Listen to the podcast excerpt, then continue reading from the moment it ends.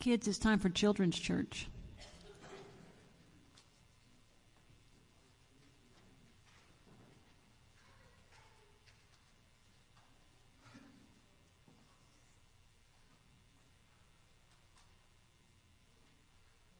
Have your Bibles this morning open to Galatians chapter 6. Galatians chapter 6. Or if you have U YouVersion on your phone, you can go to the events and uh, follow us follow along with us on that. And as you're getting to Galatians chapter 6, uh, over the past five weeks, we have been going through this letter, uh, the letter to these Gentile believers in uh, the area of Galatia, to these different churches uh, that he was sending this letter to. And the name of the series, as we've been going through it, is Standing on Grace.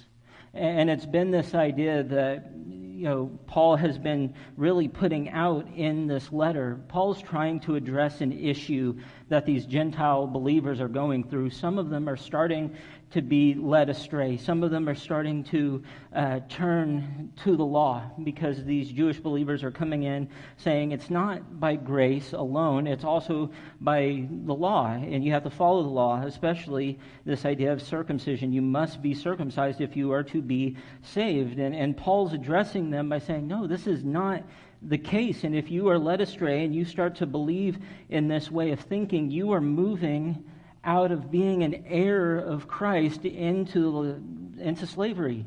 You were once slaves to false gods, to, to false religions. You gave your life to Him, and now you're being led right back in to slavery, slavery of a different kind. And so Paul's been addressing them about the law and the fact that the law, you know, while it served its purpose for a time, the law, all it does is point out your flaws. It points out your sins. It points out the mistakes that you've made. The law cannot save you. The only thing that can save you is Jesus Christ, the relationship with Jesus Christ. That's it. And last week in Galatians 5, we talked about the fact that our freedom is found only in Jesus Christ. Nothing else can provide you with freedom. Nothing else, you know, that you put your faith in, and maybe it's our jobs or relationships. Those things cannot save us. We cannot find freedom in those things. No, freedom is only found in Jesus. And so Paul addresses this by saying, here's the deal. You need help, and that help you need is the Holy Spirit. And you have to desire the Holy Spirit and want the Holy Spirit and ask for the Holy Spirit. And you have to invite Him in. The Holy Spirit, it's not just a thing you receive the Holy Spirit and then you say, okay, do this for me, and I'm going to sit back. No, you have to rely on the Spirit you have to invite him in. You have to let him come in and guide you and give you direction. Because here's the truth we have two natures that are at war within us. We have this godly nature, this desire to do right, this desire to do what God calls us to do in His Word. But at the same time, we have this sinful nature that desires worldly things, it desires the things of the flesh. And these natures are at war within us, and we need the Spirit to help guide us, to help lead us, because here's the truth again what you do, who you believe in, what nature you let win bears fruits. The acts of the flesh, we read about them sexual immorality, impurity, debauchery, all these different things that are acts of the flesh. And these things lead to disaster. These things lead over time, if you're into these things habitually, if there's no guilt, no remorse, no shame, eventually you will miss out on the kingdom of God. And yet, there's an opposite to this the fruits of the Spirit. We know them love, joy, peace, patience, kindness, goodness, gentleness, faithfulness, and self control. These things are the fruit that the Spirit produces within us. And so we need to live by the Spirit, do everything by the Spirit, desire the Spirit, ask the Spirit into our lives, and ask Him to lead us, guide us, direct us. Because He does all these things. He helps us in our time of weakness. He, he intercedes on our behalf when we don't know what to say. We need the Spirit in our life. And this morning, we're coming to the end of this letter. But before we end, Paul has a couple more things he would like for us to remember. A few things that we need to, to place in our heart and to, to think about often. And so that's where we're going to be this morning in Galatians chapter 6 as we finish this letter up. We're going to start with the first 10 verses, and I just want to lay it out right at the beginning here. The first thing that Paul is going to tell us, the thing he's going to remind us of, is the fact that we are all called to help others. We are all called to help others.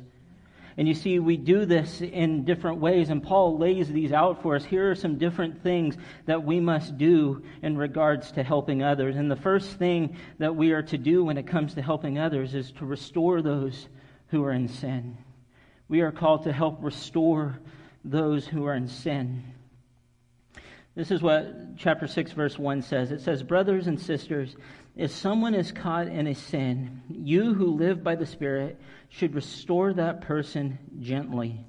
But watch yourselves, or you also may be tempted.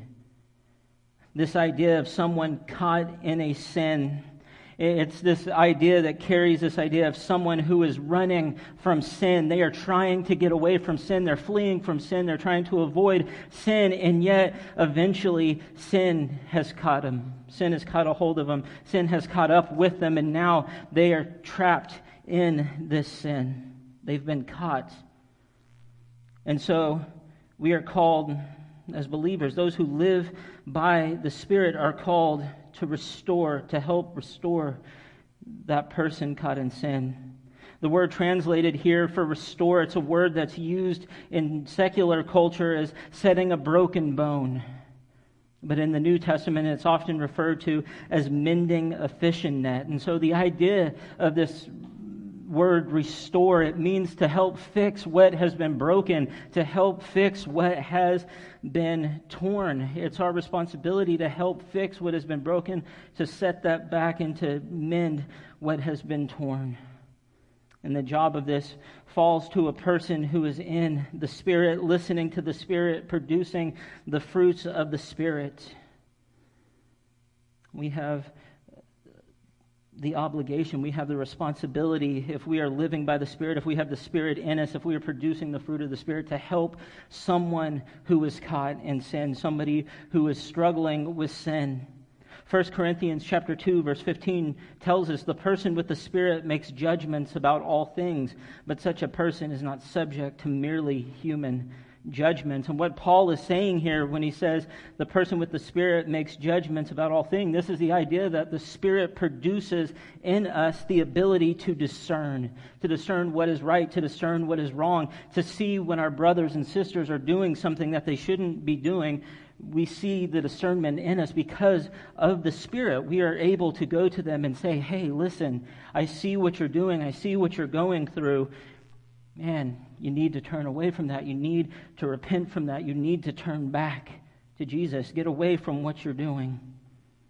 And he says that this must be done with gentleness and with the understanding that we ourselves can fall into sin.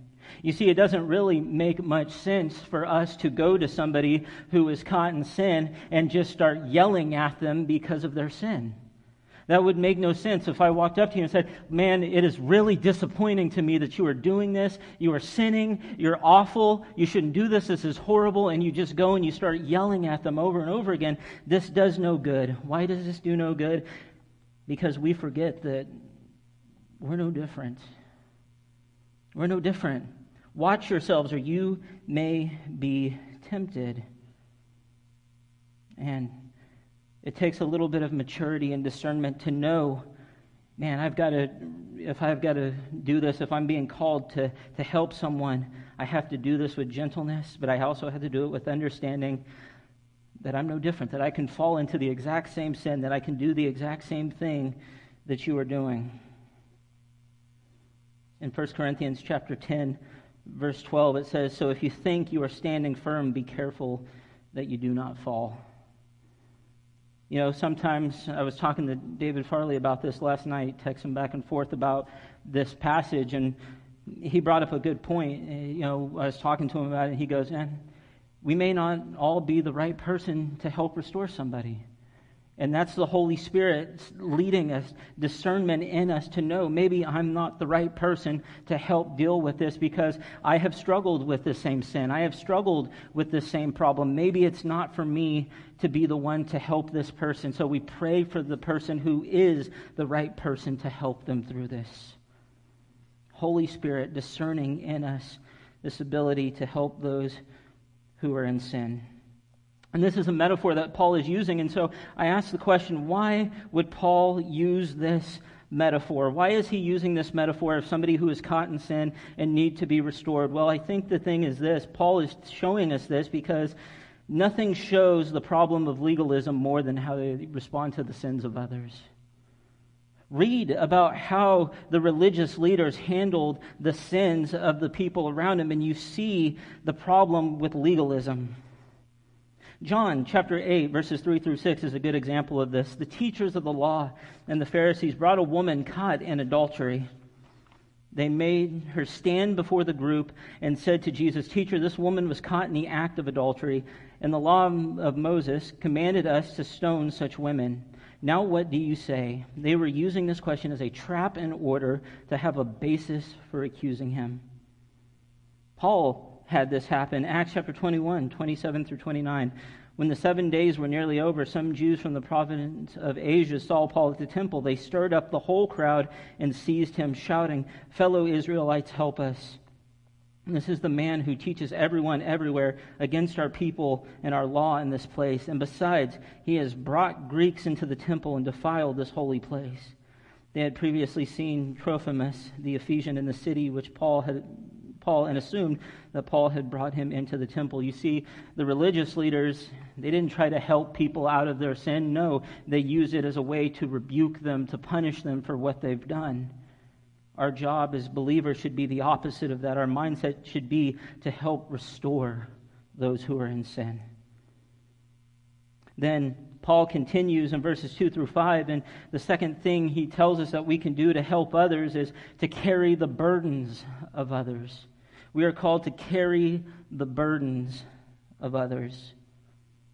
This is what it says in verses 2 through 5. It says, Carry each other's burdens, and in this way you will fulfill the law of Christ. If anyone thinks they are something when they are not, they deceive themselves. Each one should test their own actions. Then they can take pride in themselves alone without comparing themselves to someone else. For each one should carry their own load. Paul's continuing his thoughts here from verse 1 and how we are to deal with those who are in a struggle and we are to carry the burdens of others. We have the responsibility and the obligation, believers, to pray for and encourage one another. It is our job as brothers and sisters in Christ to help build others up, help strengthen our brothers and sisters who are struggling. We have this responsibility because if we do this, it fulfills the law of Christ. And what is this law? John 13, 34. A new command I give you love one another as I have loved you, so you must love one another. What better way to show love for your brother and sister in Christ and to pray for them, encourage them, build them up, strengthen them? And be somebody that they can come to and talk to and know that they're not going to be judged, know that they're not going to get a bunch of just hate thrown at them. No, our job is to encourage one another, to build one another up. But here's the deal something has to be lost in order for this to take place. For this to work, something must be given up, and that is self conceit. Verse 3 lays out this idea that if we think we are above the same mistakes, above failing, then we ourselves can be deceived because we all fall short of the glory of God. We all sin, we all stumble, we all make mistakes. You see, the religious leaders, they looked at the sins of others as an opportunity to boast in themselves, to, to brag about the kind of person they were. Man, those people are the worst. Those people's sins are the worst. Those people's mistakes are the worst. I am not nearly as bad as that person. The religious leaders would use the sins of those around them to, to puff themselves up. And so Paul says to the believers, don't, don't let yourself be deceived. Don't let yourself think that, that you are better than those around you because of their mistakes. No. Instead, he tells them, you are to test your actions. Test your actions, test uh, your works to make sure. We're to test our actions and make sure that they're right, that they're pure, that they're good motives. I think what Paul is, is saying here is don't try to hold others up if your attitudes are wrong. Don't try to make others look bad at your own expense. I am a better person than that person because they do this and I don't do that. I'm a better person because of what you do. My sin is not nearly as bad. And if that's how our actions are, if we're trying to help others, but with this mindset that, man, I'm going to look good for helping this person who's worse than me, it's horrible attitude. Romans 12:3 reminds us, "For by the grace given me, I say to every one of you, do not think of yourself more highly than you ought, but rather think of yourself with sober judgment in accordance with the faith God has distributed to each of you." Test yourselves, and then it says you can take, or then they can take pride in themselves alone without comparing themselves to someone else. What does this mean? What does this verse mean? Well, the word for pride here is actually translated to mean personal exaltation and not uh, the pride that we would consider to be sinful.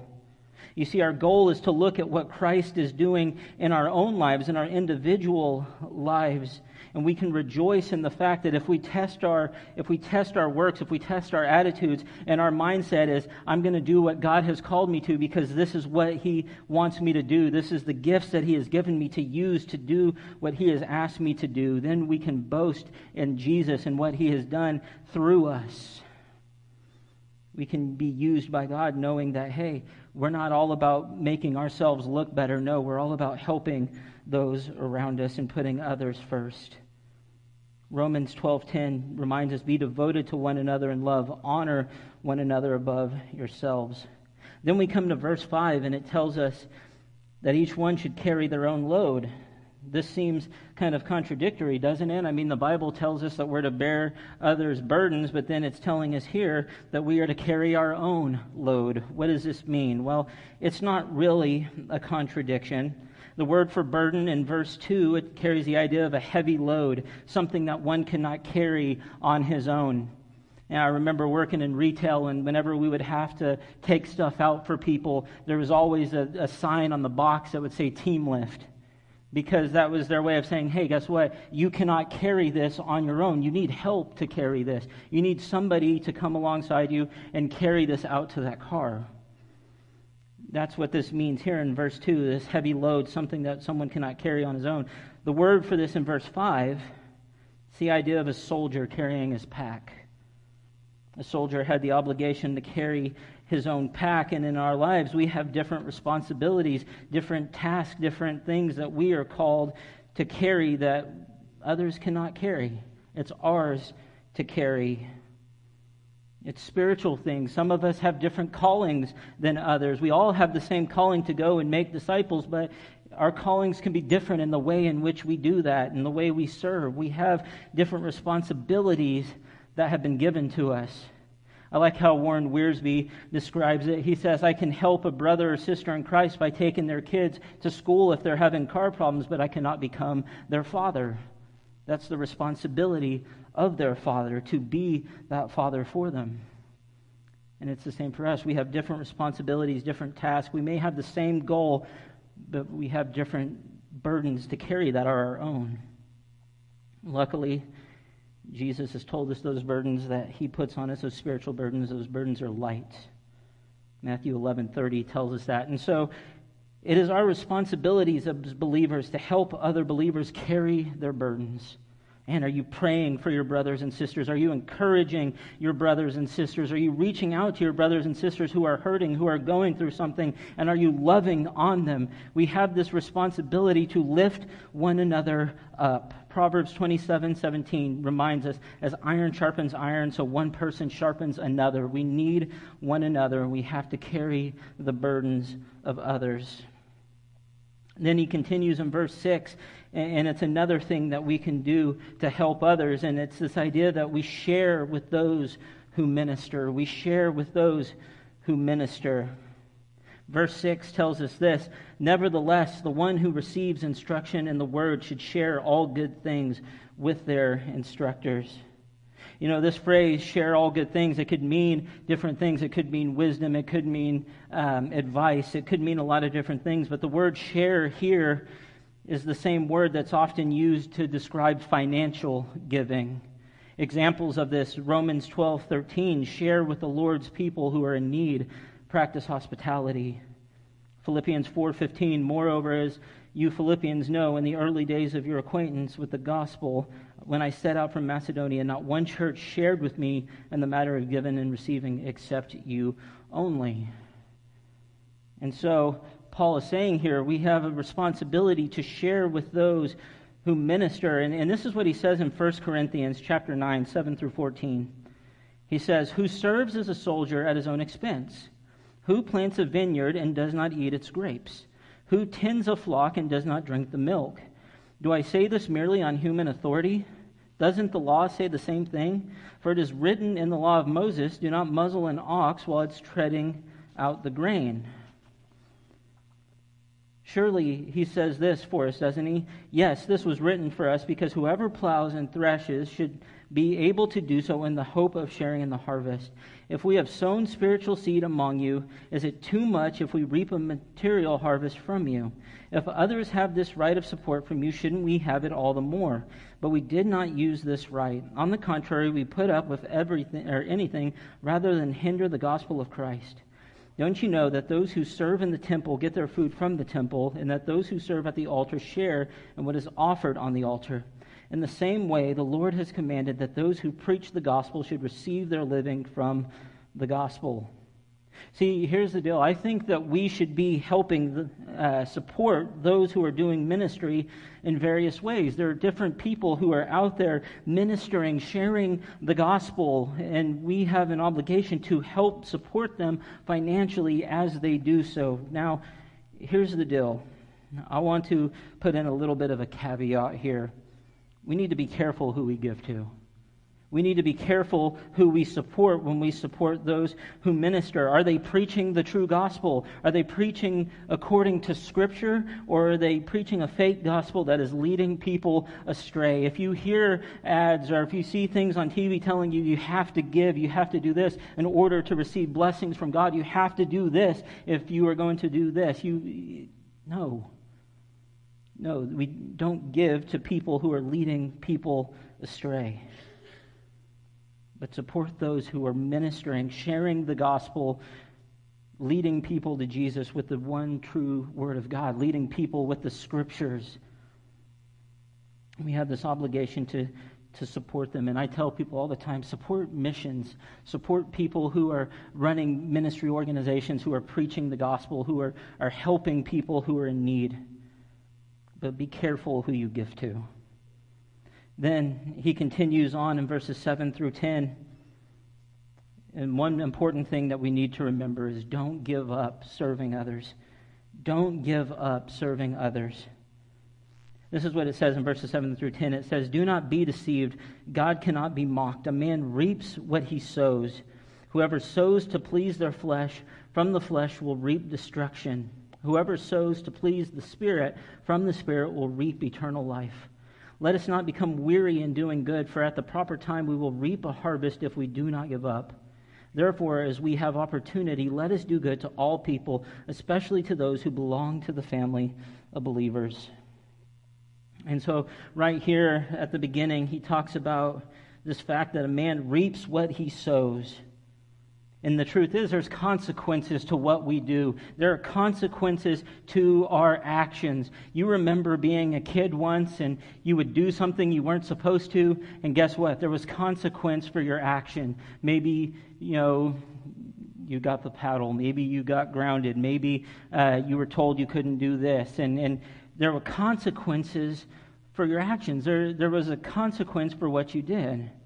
And that's how it works. There's consequences today for our actions. And so here's what he says A man will reap what he sows. Whoever sows to please their flesh, From the flesh, they will reap destruction. We talked about it last week. These sins of the flesh, these things that will, uh, if they're habitual, it's just the way we live, and there's no guilt, there's no remorse, there's no shame, and we just keep doing it. Guess what? Over time, we're going to reap destruction from that. But if we are living in the Spirit, from the Spirit, we will reap eternal life.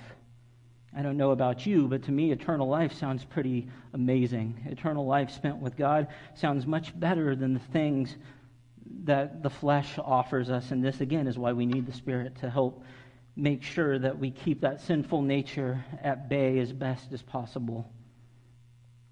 And then he makes this statement Let us not become weary in doing good. Let's not become weary in doing good. The word for this phrase carries the idea of a farmer who has become fatigued.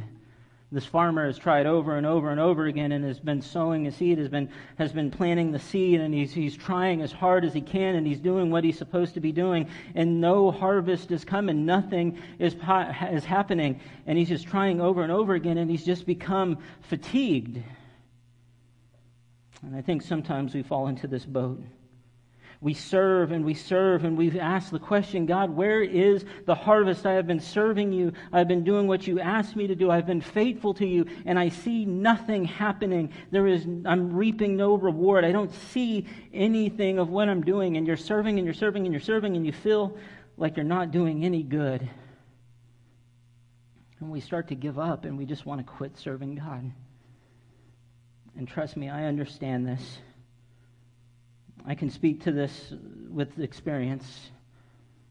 And there was a part of my life that I spent in ministry that, man, it, it made me want to quit. I remember the, the nights I would come home on a Wednesday night or the morning I would come home on a Sunday and I would just start bawling my eyes out and I would tell Kay, if this is ministry, I don't want to do it anymore.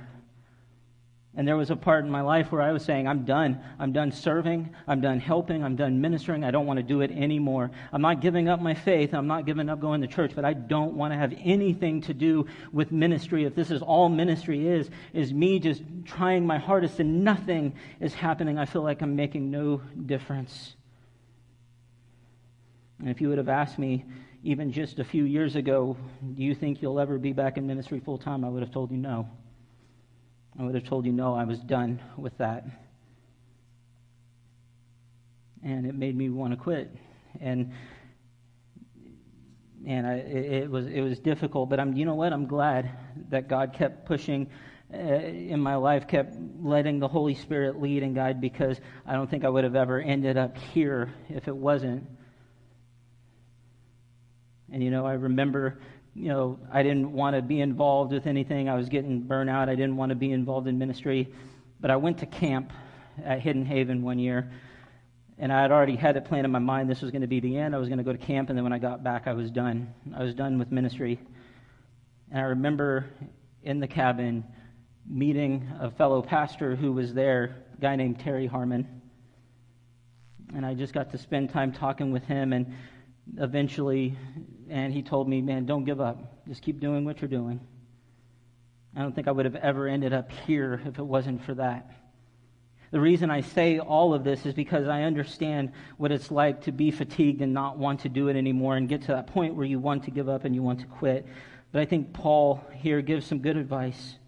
2 Thessalonians 3:13 and as for you brothers and sisters never tire of doing what is good 1 Corinthians 15:58 Therefore my dear brothers and sisters stand firm let nothing move you always give yourselves fully to the work of the Lord because you know that your labor in the Lord is not vain. And so he says, Don't become weary in doing good, for at the proper time we will reap a harvest if we do not give up. And I think it's talking about this eternal reward that we will receive if we stay faithful, if we stay strong, if we stay in the Lord, if we keep doing what He asks us to do, we will reap this eternal reward. But here's the thing I think it's more than just an eternal reward. Because sometimes I believe that we may not always see the fruits of our labor until that day when we receive our eternal reward. We may not see the fruits of the things that, that we have been doing, but sometimes I think God gives us glimpses of what He is doing through us. And the same time I was crying and, and, thinking, man, I'm done with ministry, I remember going to that same camp where I met Terry Harmon.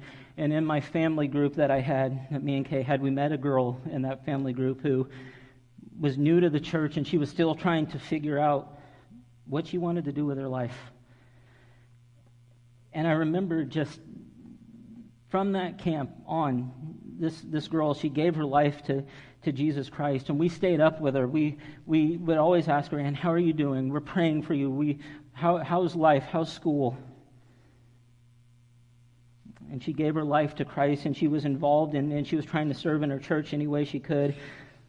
And I thought it was an awesome thing when she sent us an invite to her high school graduation, and we, we went to her graduation party. And then it was cool that when we went to her party, and she told us, I'm going to Ozark Christian College. I want to be in ministry. And she went on and she, she got her degree from Ozark, and she's, she's doing ministry. And we went to her college graduation and watched her stand up there. The same girl who wasn't sure she was going to ever give her life to Christ.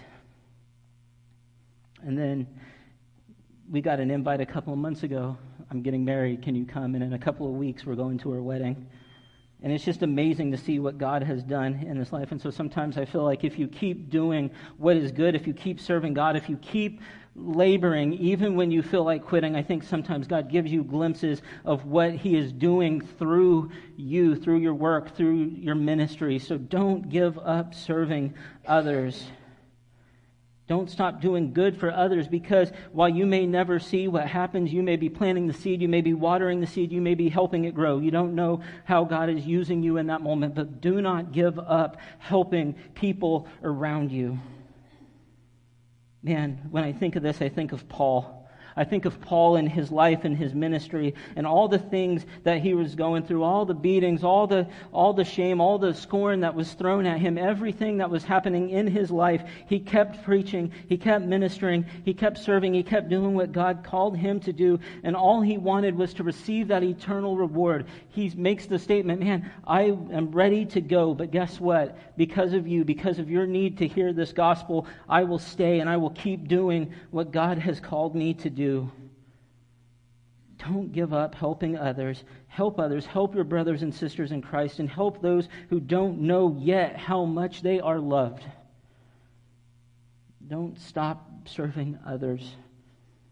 Then he continues on to finish up this letter. He continues in verse 11.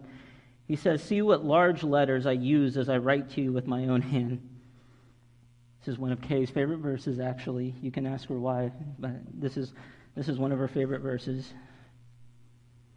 You see, the thing about this, why does he write this? Often, Paul would some, have somebody scribe his letters for him, but he would always come in at the end and, and write the last part of his letters to encourage them to uh, send this farewell to him. And, and so, why does he make this statement? See what large letters I use. Some say it's because he was blind and he was starting to lose his sight, and it, he was writing in larger letters because he was just trying to see what he's writing. I don't necessarily think that's the case. I think the case is he was writing in uppercase letters, large letters, to add emphasis on the words that he was writing, on the things that he wanted them to know. Because he does say some very profound things as we finish up. In verses 12 through 13, he makes these comments Those who want to impress people by means of the flesh are trying to compel you to be circumcised. The only reason they do this is to avoid being persecuted for the cross of Christ. Not even those who are circumcised keep the law, yet they want you to be circumcised so that they may boast about your circumcision in the flesh. So Paul is telling them, these people who have been trying to lead you astray, these people who have been trying so hard to tell you that you need to be circumcised, there's reasons for this. Well, the first reason is they're trying to impress people. They're trying to impress people. They wanted to look good on the outside. They wanted people to see their attempts to convert people and say, look at them. They're doing a lot of good things. It was all about trying to impress people. The second reason they were trying to lead people astray is because they were afraid of persecution.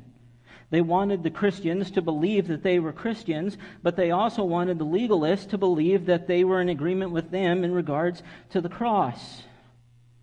You see, these believers were being persecuted because of their belief in the cross, and they were seeing this and saying, I don't want the same persecution to fall on me, and so I'm going to say, I don't agree with this, or I don't agree with that, or you have to follow the law.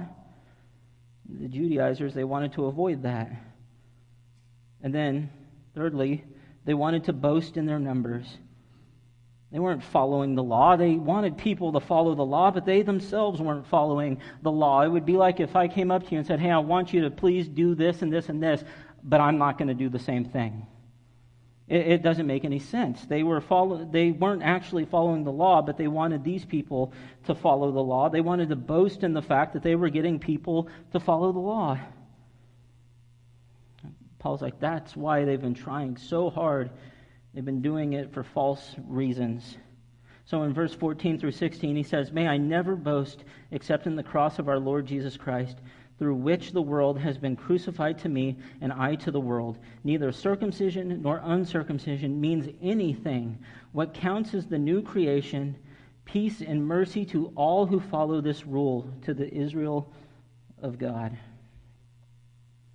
You see, Paul didn't want to boast in his accomplishments. Paul had all the reasons in the world to boast. He was intelligent. He had all this wisdom. He was a religious leader. Uh, he, he could have had all of these things to boast in, but he doesn't boast in any of these things. No, he boasts in the cross. He says that the world has been crucified to him. This means that Paul has laid aside all of the things of this world the desire of the flesh, the accolades. None of those things mattered to Paul. None of those things were important to Paul. What was important to Paul was Jesus Christ and the cross and what he did for us on that cross. That's what mattered. It wasn't the desires of the flesh, it wasn't the things that he had done. It was none of that. None of those things mattered to him anymore. Here is what mattered. It wasn't circumcision. It wasn't uncircumcision. None of those things matter. No, what counts is the new creation. This new creation that came through Christ on the cross. 2 Corinthians 5:17 Therefore if anyone is in Christ the new creation has come the old has gone the new is here and so Paul is going to wrap up in the last two verses. He says, From now on, let no one cause me trouble, for I bear on my body the marks of Jesus. The grace of our Lord Jesus Christ be with your spirit. Brothers and sisters, amen. You see, people have been challenging Paul's position as an apostle. At the beginning of Galatians, he, he lays out his defense for why he is an apostle, the reason he has the credibility that he has.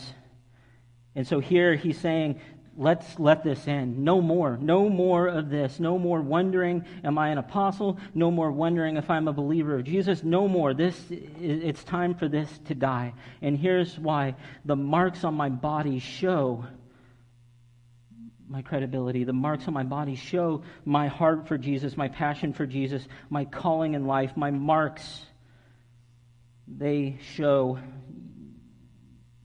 They show who I believe in. The marks on his body are a sign of the fact that he belongs to Jesus. And actually, uh, the word they use for this, it's kind of like you would see a brand on a cattle. That mark that shows they belong to Jesus. You see, for or that they belong to a certain people. It's the same marks that we have to show that we belong to Jesus. And this is what Paul says his scars were from this persecution he endured for the sake of Christ. Listen to the Second Corinthians chapter 11, verses 23 to 27. Are they servants of Christ? I'm out of my mind to talk like this. I am more.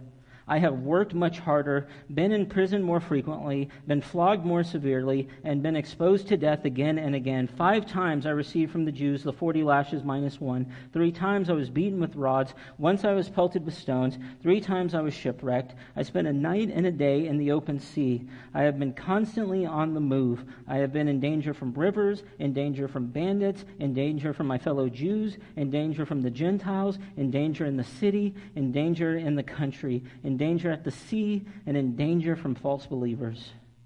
I have labored and toiled and have often gone without sleep. I have known hunger and thirst and have often gone without food. I have been cold and I have been naked. Man, you can't look at Paul and say, Paul, you have no right to speak to me the way you do. No, Paul understood greatly his task, his calling, his mission, his purpose. And he ends with a, as he begins, with a blessing of grace on these people. And here's where I want us to end this morning. I want us to end the same way his letter ends. And the point that Paul has been making throughout this whole letter is simple. We are a new creation through Christ. We are a new creation through Christ our works, the things we try to find freedom in outside of Christ, none of those things can save us. None of those things can give us what we actually need. The only thing that can save our lives is Jesus Christ. And we need Jesus in our lives. Titus 3 3 through 6 tells us at one time we too were foolish disobedient, deceived, and enslaved by all kinds of passions and pleasures. We lived in malice and envy, being hated and hating one another. But when the kindness and love of God, our Savior, appeared, He saved us, not because of righteous things we had done, but because of His mercy. He saved us through the washing of rebirth and renewal by the Holy Spirit, whom He poured out on us generously through Jesus Christ, our Savior. We are a new creation through Christ. Our only hope, our only chance of salvation is through Jesus Christ. I'm going to ask the worship team to come up, and as they do, I want us to think about this question Are you a part of that new creation? Are you a part of that new creation? Have you given your life to Jesus Christ? Have you put your hope, your faith, and your trust in Jesus Christ? Or are you trying to put your faith into things that are going to just leave you empty? You see, there are a lot of promises made by the world, but none of these things will save you. The things that the world promises you that will save you, they, they, they do nothing. They cannot save you. Jesus Christ is the only way. It is by grace through faith that we have been saved. If you've given your life to Christ, are you helping others the way you should? Are you helping your brothers and sisters who are caught up in sin? Are you, are you walking beside them? Are you telling them about the love of Jesus? Are you trying to help them out of those, those struggles that they're in? Are you trying to help carry the burdens that are on them? Are you helping those who minister? Are you, are you in a fight? Are you tempted to give up? Don't give up. Don't give up serving people. Don't give up helping people because not only will you reap a reward that is, hev- a reward that is heavenly, man, you don't know what your works are doing, what God is doing through you. You don't know what's happening around you. You may be planting seeds, you may be watering seeds, you may be helping those seeds grow. You may not see right now the, the, the harvest that is growing, but that doesn't mean it's not there. And keep serving. And so, if you're here this morning and you have a decision to make, you can write it on your Connect card. I'd love to talk with you about it.